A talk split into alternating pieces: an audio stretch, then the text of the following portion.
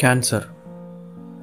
ఇంతకుముందు ఎపిసోడ్లో చెప్పినట్టుగా ఇది చాలా డెడ్లీ డిసీజ్ చిన్నపిల్లలకైనా సరే పె పెద్దవాళ్ళకైనా సరే. ట్వంటీ ఎయిత్ సెంచరీలో చిన్నపిల్లలకి అండర్ ఏజ్ ఫైవ్ వాళ్ళకి క్యాన్సర్ రావడం అనేది చాలా రేర్ కేస్ కానీ ఇది ట్వంటీ ఫస్ట్ సెంచరీలో హ్యూమన్ జనరేషన్స్ అండ్ టెక్నాలజికల్ జనరేషన్స్తో పాటుగా క్యాన్సర్ కూడా అప్డేట్ అయింది. ఇప్పుడు చైల్డ్హుడ్ క్యాన్సర్ అనేది చాలా కామన్ అయిపోయింది. ఇప్పుడు one out of five newborn బేబీస్లో ఒక రేర్ సిండ్రోమ్ అనేది వస్తుంది. అటు పేరెంట్స్కి కానీ ఇటు డాక్టర్స్కి కానీ ఆ రేర్ సిండ్రోమ్ క్యాన్సర్ గురించి అంతు చిక్కడం లేదు. Beyond of medical science. Brain cancer అని DIPG diffuse intrinsic pontine glioma అనే క్యాన్సర్ ఇలా చాలా చాలా ఉన్నాయి. ఈ అన్నిటిలో డిఐపీజీ చాలా ప్రమాదకరం. ఎందుకంటే ఇది ఒక one type of brain cancer.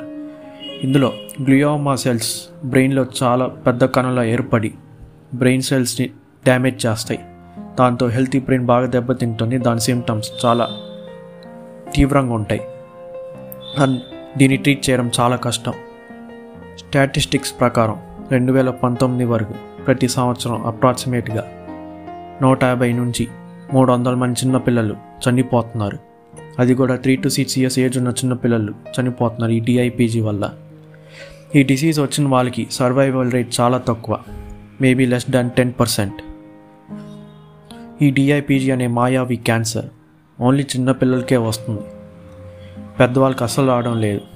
Reasons ఏమో తెలియదు ఎక్కడి నుంచి వస్తుందో తెలియదు. అసలు ఎందుకు వస్తుందో తెలియదు చిన్నపిల్లలకి మనకెందుకు రావడం లేదో తెలియదు దీనిపైన రీసెర్చెస్ జరుగుతున్నాయి కానీ no result and no development corona virus పైన పెట్టినంత దృష్టి ఈ డిఐపీజీ పైన పెట్టలేదు.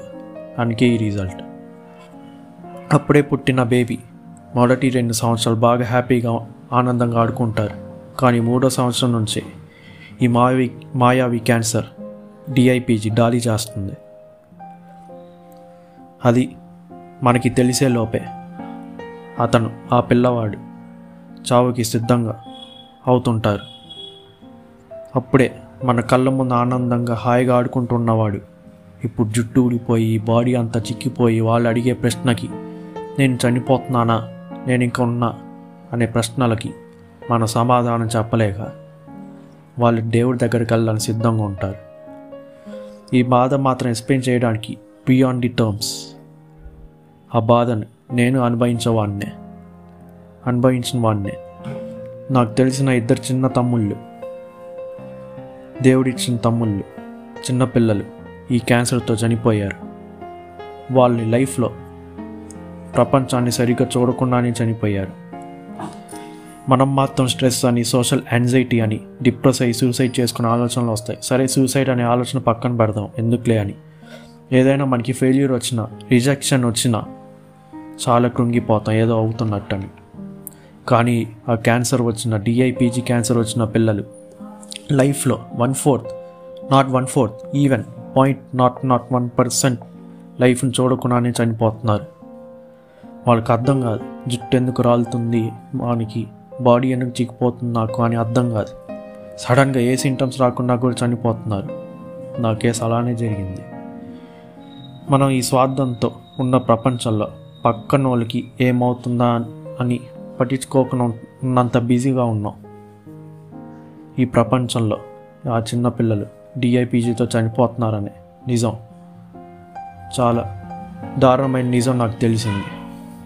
దయచేసి వర్కింగ్ పేరెంట్స్ మిమ్మల్ని దయచేసి మీ పిల్లల్ని చిన్న పిల్లల్ని ఏ డే కేర్ సెంటర్లోనో లేదా చిన్నప్పుడే అది కూడా వాళ్ళ రెండేళ్ళ వయసులో ఉన్నప్పుడే స్కూల్ హాస్టల్లో పడేమాకండి. వాళ్ళ ప్రపంచం చాలా సున్నితమైంది. ఆ ప్రపంచాన్ని తొక్కేకండి. మీరు అనుకున్నట్టుగా మీ పిల్లలకి కావాల్సిన కార్పొరేట్ లైఫ్ స్టైల్కి అలవాటు చేయడం కాదు. మీకు మీరు మీ పిల్లలకి తోడుగా ఉండడం చిన్న పిల్లలకి. వాళ్ళకి కావాల్సింది చదువు మాత్రమే కాదు. వాళ్ళ చిన్న వయసులో చైల్డ్హుడ్లో కావాల్సింది వాల్యూస్ అండ్ లవ్ ప్రేమ. దయచేసి మీ పిల్లలపైన డామినేట్ చేయకండి. డామినేట్ చేసి పెంచకండి. ఆ చిన్న పిల్లల ప్రపంచం చాలా సున్నితమైంది. ఆ ప్రపంచాన్ని చూడకుండా వాళ్ళు డిఐపీజీ ఉన్న పిల్లలు చనిపోతున్నారు. లేదు ఇలానే చేస్తామంటే ఇప్పుడు కంట్రోల్లో ఉన్న డిఐపీజీ అనే డిసీజ్ ఫ్యూచర్లో మన పిల్లలకి వస్తుందని గ్యారంటీ బాగా ఉంది. చాలా కామన్ డిసీజ్ అయిపోతుంది డిఐపీజీ రేర్ ఉన్న డిసీజ్ ఎంతైనా ఆ చిన్న పిల్లల అమాయకత్వం చిరునవ్వు వాళ్ళ ఆనందం వాళ్ళ చిన్న ప్రపంచం అందంగా ఆనందంగా ఉంటుంది. అదే ఫ్యాక్ట్